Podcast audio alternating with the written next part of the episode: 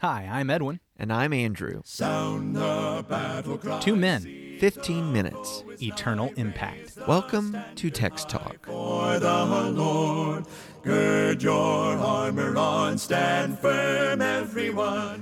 Hello, Andrew. Hey there, Edwin. Good to see you again today. If I can quit dropping things all over the place. Well, that's all right, man. It's good to see you too. And I'm glad you got that pen in hand. Well, I got That's it. I the way to caught it. study the Bible, buddy. Yeah, pen yeah, in I'm gonna have a pen in hand. I'm taking notes. Mm-hmm.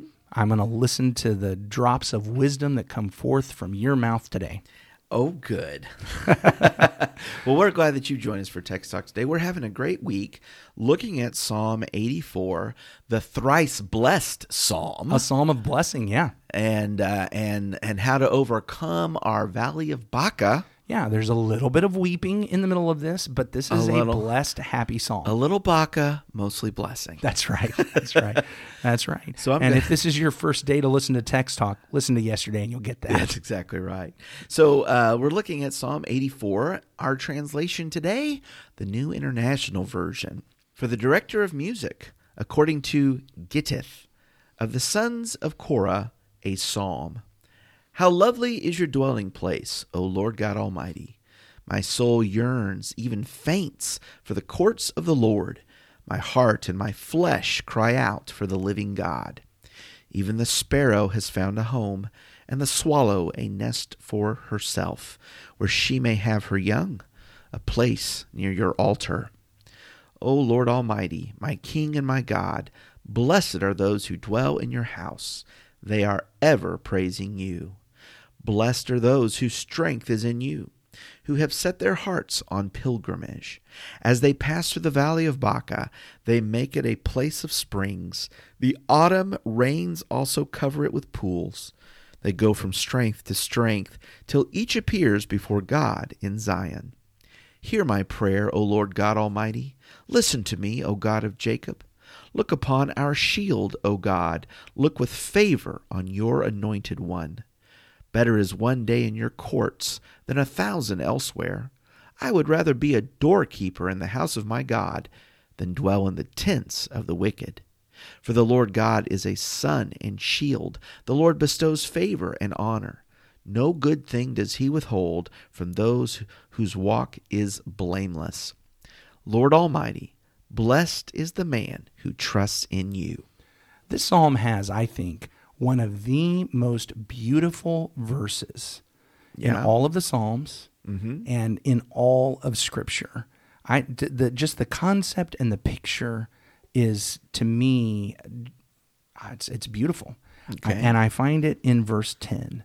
So I don't remember how the NIV said it, but here's the ESV: "For a day in your courts is better than a thousand elsewhere." Mm-hmm. I would rather be a doorkeeper in the house of my God than dwell in the tents of wickedness. Mm-hmm. How did the NIV read it? Very similar.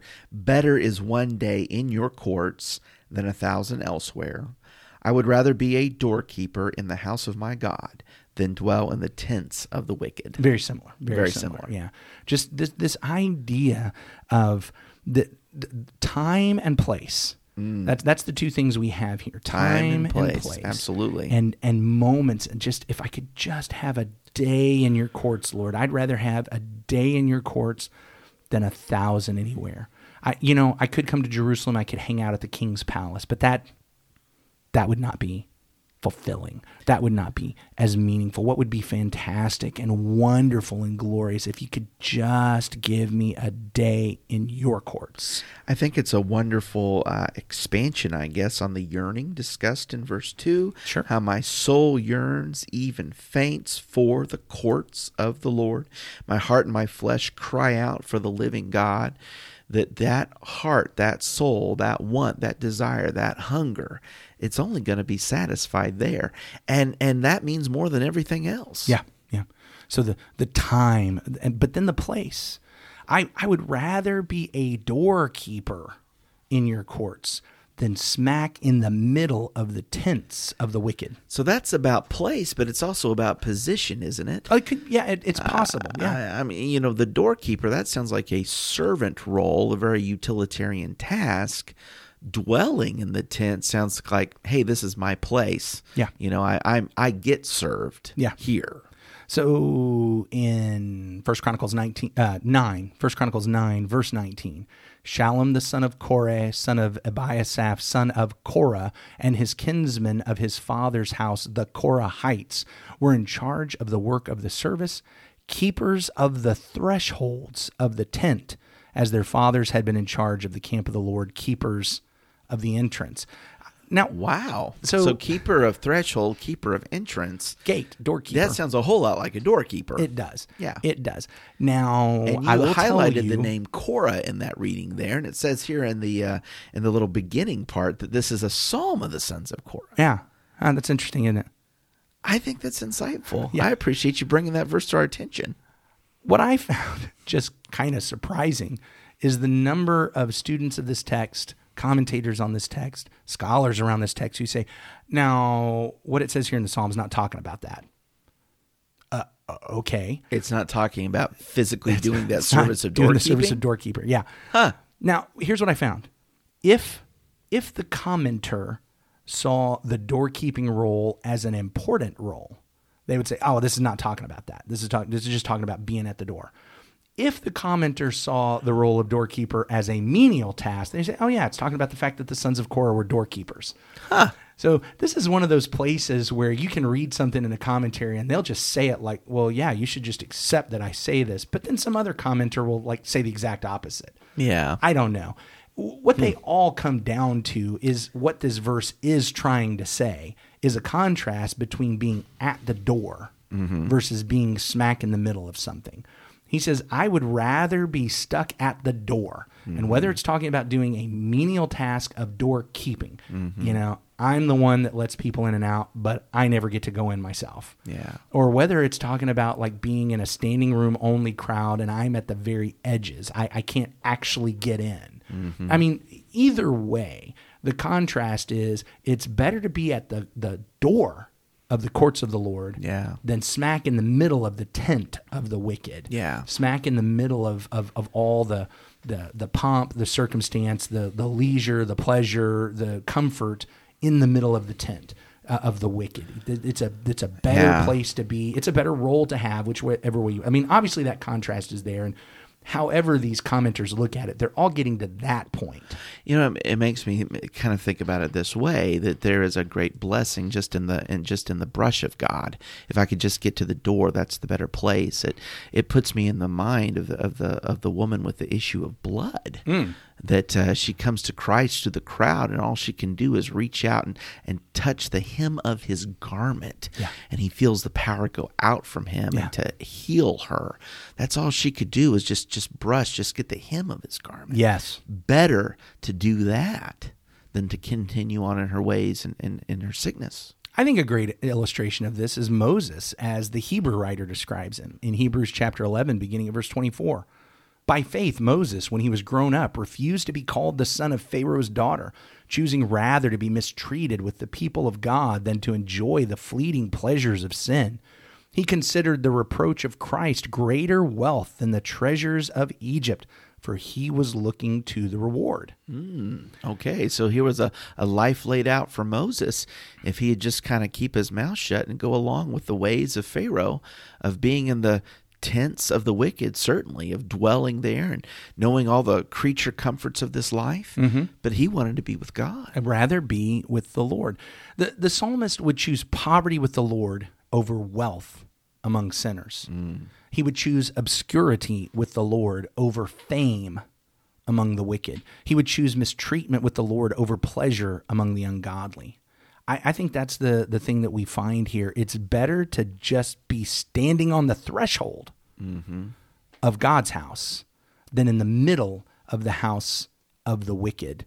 He'd rather be on the outer edge of the standing room only crowd at the Lord's house than walk in the counsel of the wicked, stand in the way of the sinners, or sit in the seat of the scoffers. We're back to Psalm one. This is mm-hmm. this is where our psalmist, the son of Korah, is. I want to be in the house of the Lord. One of the th- we we haven't dealt with this aspect much this week, but as we bring this psalm into our place before the Lord. Mm-hmm. There really are two directions we can take it as we're talking about being in the house of the Lord and being in the presence of the Lord. There is the, the fullness of that, the eternal aspect of that, the idea of actually finally being fully in the presence of God at the right hand of the Lord, where there are pleasures forevermore, talking about finally in that heavenly realm in God's presence. And so, so we speak of that as the pilgrimage of getting there. And the idea is look, it will be better to be just at the gate mm-hmm. of the city of God than in fame and pleasure and treasure of the wicked. It would be better to be at the gate. Right, because because the the end of the wicked is is not that. No, it's not. It's it's fire and Yeah. agony and death. The way of the the wicked perishes, according to Yes. Psalm one. The the second way we can view it as Christians under this new covenant is the fact that the the temple of the Lord, the house of the Lord, the dwelling place of the Lord is his church. Right, And right. so, so that concept of longing to be in the church and among the church. And I do think that we can we can miss we could view that wrongly, but oh well, I'm a part of the church, whether I'm there or not, whether I'm assembling or not. I'm a part of the church, so I'm just blessed all the time.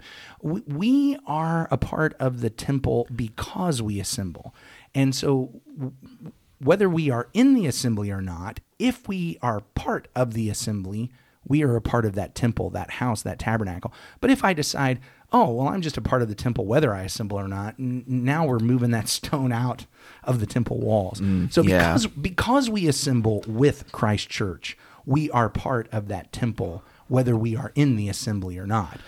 But it is still that concept of do I long for that sweet converse with the people of God, that sweet communication, that togetherness, that worship, that praise. Well, I mean, and, in that light, this is a wonderful psalm to read and to meditate upon on a on a Sunday morning. You know that uh, when we're preparing to go and to assemble with God's people and to worship Him and to honor Christ and honor Him in the communion and honor Him in our songs and our prayers and so forth. Uh, you know that how do we prepare ourselves to go and worship? And that's an interesting conversation in and of itself. Uh, the idea that worship is something I should put some preparation and some desire into, uh, or is or is you know I'm dragging out of bed. Um, it's kind of the last thing on my mind. I, I know I just got to get there. Um, if it's a priority, then there's a place for preparation, and this is a wonderful psalm that speaks to a heart and an attitude of a yearning for that. Think of a contrast with that in Hebrews, uh, Hebrews in Amos chapter eight and verse five. Uh, God rebukes the Israelites the, because of their poor worship, as He says, "Hear this, you who trample on the needy and bring the poor of the land to an end, saying."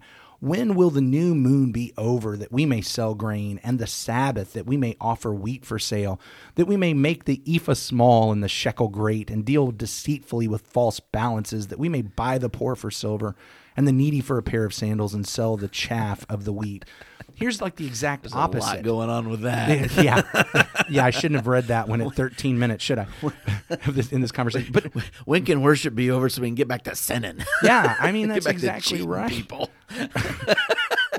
what we have in our psalm is when can the week be over so that I can get to the worship? Whereas here in Amos, it's when can the worship be over so I can get back to cheating people and and and mistreating people? Uh, just the opposite concept. And what we find in this psalm is a glorious picture of I want to be in the Lord's house among the Lord's people, worshiping, praising. Boy, a day doing that is worth a thousand doing anything else. So, Amen to that. Oh, it's my turn to pray, isn't it? I guess I'll wrap up for us today. Okay. Holy God, I don't think I'm always like the son of Korah here. My longing is is muted and my joy is not always full about that. I get distracted with things in this world. I, I, I have the deceitfulness of riches and the care of this world and the desire for other things come in and, and encroach and choke out your word. And so I pray that you would forgive me and forgive those who are like me. Help us, Father, to increase our desire. And I pray that you would build this desire in us, that we would become more and more like this son of Korah who longs for worship and praise and to be in your house more than any place else, among your people more than any place else. that a day in your courts is worth a thousand in any other place. Being on the threshold of your house better than in the middle of the tents of wicked. We love you, Lord God. Thank you for offering the sacrifice through your Son that makes being in your house possible. It's through him we pray. Amen. Amen. Thanks for talking about the text with us today. I'm Edwin Crozier, and I'd like to invite you to join the Christians who meet on Livingston Avenue in Lutz, Florida this Sunday for our Bible classes and worship. You can find out more at ChristiansMeetHere.org. Check out our daily written devotional that goes along with today's episode. You can find a link for it in our show notes. Michael Eldridge sang all four parts of our theme song. You can get more from him at acapeldridge.com. Please remember to subscribe, rate, and review Text Talk in your favorite podcast app so others can find it and learn about it more easily. Have a fantastic day. Steady, pass the word along. Onward, forward, shout aloud, Hosanna! Christ is captain of the mighty throne.